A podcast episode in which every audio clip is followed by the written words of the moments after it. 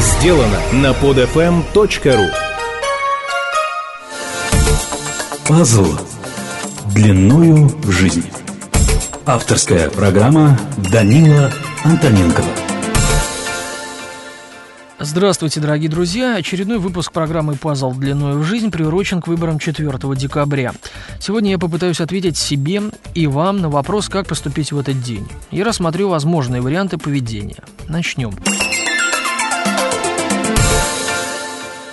Итак, первый вариант. Вы верите в честность выборов и в реальную самостоятельность всех партий. То голосуйте по вашему усмотрению, признаюсь, что этот вариант не мой, так как ни в то, ни в другое я не верю. Второй вариант, предложенный Навальным, и следует отметить, снимающий ряд вопросов, связанных с быстротой и успехом его раскрутки. Заключается в том, чтобы прийти на выборы и проголосовать за любую партию, кроме «Единой России». Во-первых, вы автоматически признаете легитимность выборов, то есть исключаете повальную фальсификацию, а точнее даже имитацию выборов. Мало того, такой метод распыляет голоса оппозиционно настроенного населения среди шести партий. В итоге не будет создан сильный противовес Единой России. Мое отношение к этому варианту крайне негативное. Третий вариант. Вы подразумеваете фальсификацию выборов, но в связи со сложившейся экономической и политической обстановкой в мире и в стране верите в то, что ручные оппозиционные партии все-таки соблазнятся перспективой реальной власти и будут активно бороться с фальсификациями и тщательно контролировать подсчет голосов. Одним словом, вести реальную политическую борьбу, используя как юридические, так и другие методы.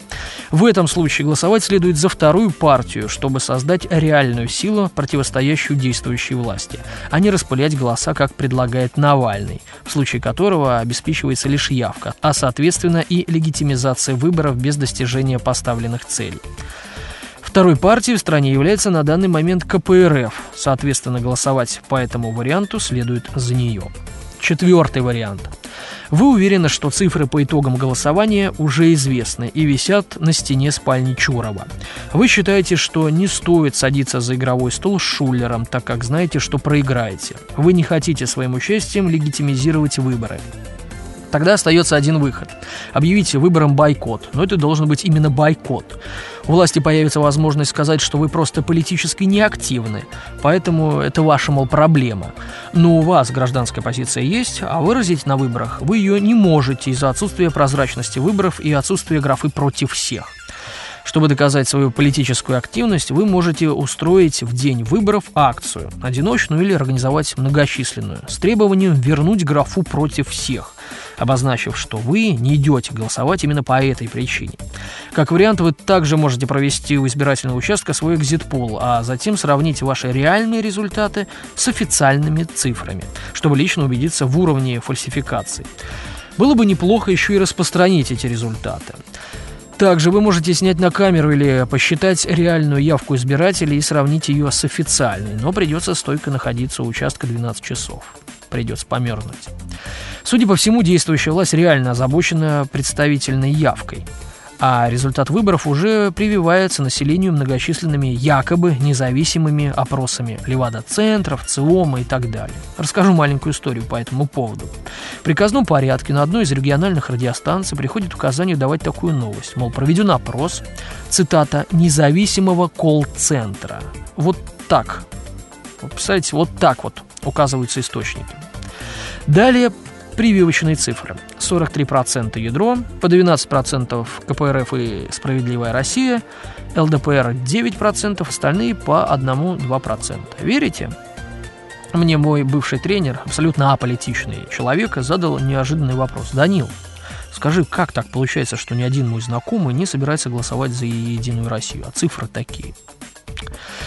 Так вот, на самом популярном информационном сайте об этом же регионе, где новости даются как хорошие, так и плохие для власти, то есть на сайте для читателей достаточно объективным, проведен опрос, а там 40% за КПРФ и 30% за ядро. Вот эти цифры, как мне кажется, более реальны. Вот и все варианты, все четыре варианта. Я сейчас выбираю между третьим и четвертым вариантами, либо осуществлю некий симбиоз этих вариантов. Э, КПРФ после 96 -го года в лице Зюганова показала свою политическую преданность режиму и доказывает и это ежедневно. Вот хотя бы к слову. Недавно Зюганов направил генпрокурору Чайки письмо, где говорит, что независимые организации, ведущие мониторинг избирательной кампании, уже зафиксировали более тысячи нарушений. В то время как правоохранительные органы и избирательные комиссии их не замечают, а зачастую организовывают их сами. На прошлых выборах также, вот точно так же э, Зюганов говорил о фальсификациях. Ну, поговорили, поговорили, отработали свою роль, и все. Нет принципиального противостояния, нет соответствующей огласки. Если честно, то в КПРФ есть много хороших, честных, достойных людей. Туда сейчас, кстати, вступает принципиальная молодежь. Но элита партии заключила договор с режимом и соблюдает его. Я рад был бы увидеть внутренний политический переворот в самой партии, чтобы к ее управлению пришли незапятнанные, искренние люди. Тогда мы получили бы реально, а не выставочно оппозиционную, зарегистрированную партию. Ведь вы знаете, что сейчас зарегистрировать партию можно только с разрешения сверху. И в завершении перечислю агитационные бюджеты партии, цифры которых многое говорят. Итак, данный ЦИК. Больше всего денег тратит Единая Россия. Ну, понятно, в ее избирательный фонд поступило 406 миллионов рублей. По привлеченным на агитацию средствам далее идет партия, думаете, КПРФ? Нет, Жириновского. А затем «Правое дело» 350 миллионов. Затем «Яблочники». Они собрали на свои нужды 164 миллиона рублей. «Коммунисты» только сейчас Вторая партия, между прочим. И 89 миллионов. Справедливоросы 56 миллионов.